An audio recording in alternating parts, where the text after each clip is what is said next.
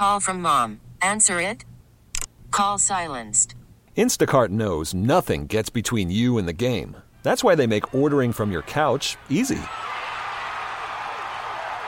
Stock up today and get all your groceries for the week delivered in as fast as 30 minutes without missing a minute of the game.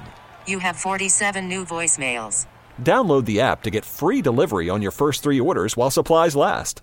Minimum $10 per order. Additional terms apply. Hey, Rob Bradford here. I have set out on a mission with my good friends at FanDuel to prove what I have known for some time baseball isn't boring. Now I have a daily podcast to prove it with some of the most notable people in the baseball world screaming baseball isn't boring from the mountaintops or at least agreeing to come on our show. Players, managers, GMs, and yes, even the commissioner of baseball, Rob Manfred. It has been a constant wave of baseball's most powerful voices. So join the revolution. Subscribe and soak in Baseball Isn't Boring. Listen on your Odyssey app or wherever you get your podcast. You'll be glad you did. What's driving the conversation in California today? Every weekday at this time, we explore a topic that's making news in our state. This is the state of California. Good afternoon. I'm Doug Sovern, KCBS political reporter and host of The State of California, along with Patti Reising and Bret Burkhart. New poll shows one candidate emerging as the clear frontrunner in the California Senate race. And that campaign is really heating up just a few days before voters can start casting early ballots. Yeah, we have a new survey out today from a collaboration among USC, Cal State Long Beach, and Cal Poly Pomona. And this poll shows Congressman Adam Schiff leading in the campaign for what was Dianne Feinstein's Senate seat with 25%. Then Congresswoman Katie Porter and retired baseball star Steve Garvey. They're tied for second with 15% each, so they're 10 points behind Schiff, which is a lot in a poll like this.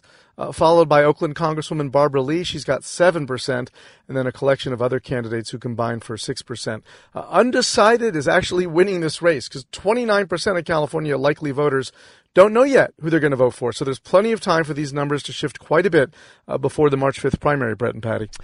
Uh, Doug, let's break this down a little bit. Where is Schiff support coming from, and which group of voters are likely to make the difference, and who finishes in the top two?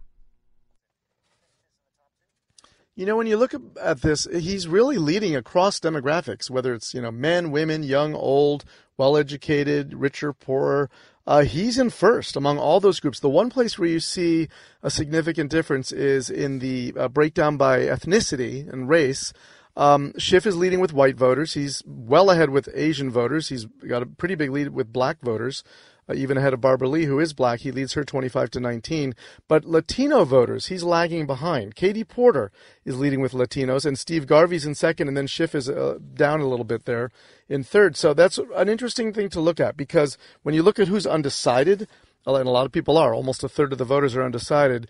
Um, a lot of Asian and Latino voters are undecided. 37% of Asians, 31% of Latinos, way more of them than of white or black voters. And so, you know, which way they break is going to make a big difference. They may hold the key to who makes the top two in this thing, uh, as far as which way they go and, and how they make up their mind, because that is a place where it's much more competitive. So there's room for Katie Porter to climb up in there. Uh, we'll have to see what happens.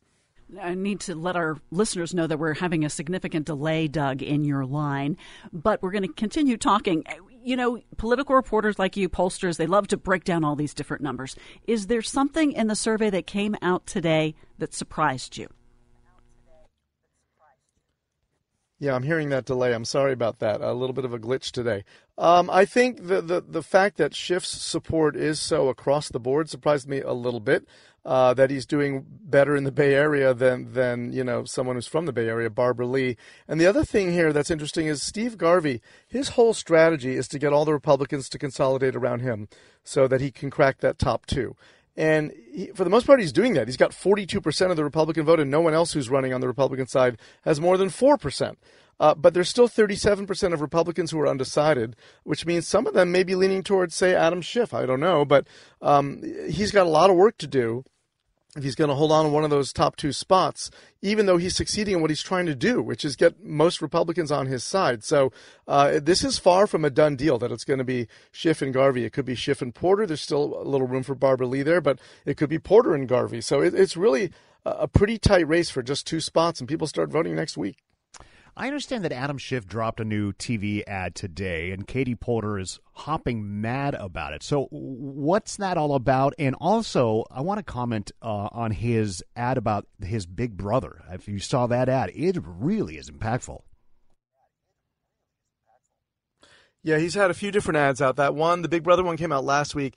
Adam Schiff when he was young, and it's funny to see the pictures of him when he was with lots of long hair, a lot different from today. Same of me, same is true of me too.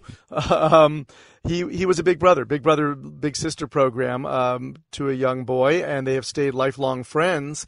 And he had that Big Brother, who's now you know a grown man.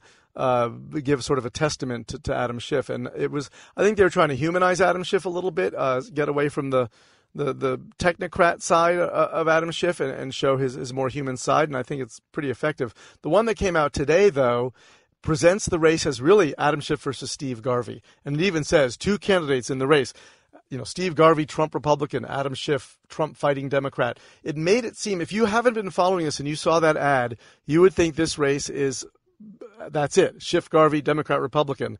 And on the one hand, he's looking ahead to November and trying to, you know, convince people I'm the guy who will fight Trump. On the other hand, though, what he's really doing there is boosting Steve Garvey, who has the least money of any of these candidates and is not running any of his own ads. He is putting out an ad that Republican voters will see and now think, oh, Garvey is the Trump Republican. I should vote for him. Because it's in Adam Schiff's interest to have this be Schiff and Garvey in November when he'll win easily probably, as opposed to a two Democrat race, say Schiff versus Porter, where they'll slug it out all the way to November and have to spend a lot more money. So Katie Porter called him out on that right away, and uh, you know called him out for for being cynical and playing games. But this, let's be honest, this is what people do. I mean, if I were Adam Schiff with all that money, I would do the same thing. But Katie Porter's angry about it because she feels that it's going to boost Steve Garvey, with whom she is battling fiercely to get that second spot. You have also been looking at a new poll on the San Francisco mayor's race. What did you find out there? Yeah, so this poll came from the, the campaign for Daniel Lurie, who's challenging Mayor Breed uh, from David Binder Research, prominent pollster in San Francisco. Uh, and surprisingly to a lot of people, it shows a very close race. Uh, again, there's a lot of undecided people, but Mayor London Breed, not surprising, her approval rating is just 29%. But this shows the, the incumbent mayor with 26% and the newcomer Lurie with 21%. That is really close and then a couple others farther behind, 15 and 10 percent. Um, but the interesting thing here is that there's a lot of undecided people, and only 10 percent of them think London Breed is doing a good job, and he is Daniel Lurie has a much stronger position among uh, voters for being their second choice. Now, remember, it's ranked choice voting. So even if Breed finished first, there's a good chance for Daniel Lurie, as you look at this, that as the other candidates are eliminated, their second choice votes would go to him. So he's got a shot at winning this thing. And, you know, he hasn't been in the race that long. He's not that well known compared to the mayor. But it shows that this is a very close race and it's going to be closely fought all the way to November. Thank you very much, Doug. And tomorrow we're going to be talking, taking a closer look at uh, something we talked about uh, earlier uh, last week um, about the way they're going to change your utility bills potentially with a new fixed rate charge. We're going to take a look at that from the other side of that debate. I'm Doug Sovern, KCBS. Hey, Rob Bradford here. I have set out on a mission with my good friends at FanDuel to prove what I have known for some time baseball isn't boring. Now I have a daily podcast to prove it with some of the most notable people in the baseball world, screaming baseball isn't boring from the mountaintops or at least agreeing to come on our show. Players, managers, GMs, and yes, even the commissioner of baseball, Rob Manfred. It has been a constant wave of baseball's most powerful voices. So join the revolution, subscribe, and soak in Baseball Isn't Boring. Listen on your Odyssey app or wherever you get your podcast. You'll be glad you did.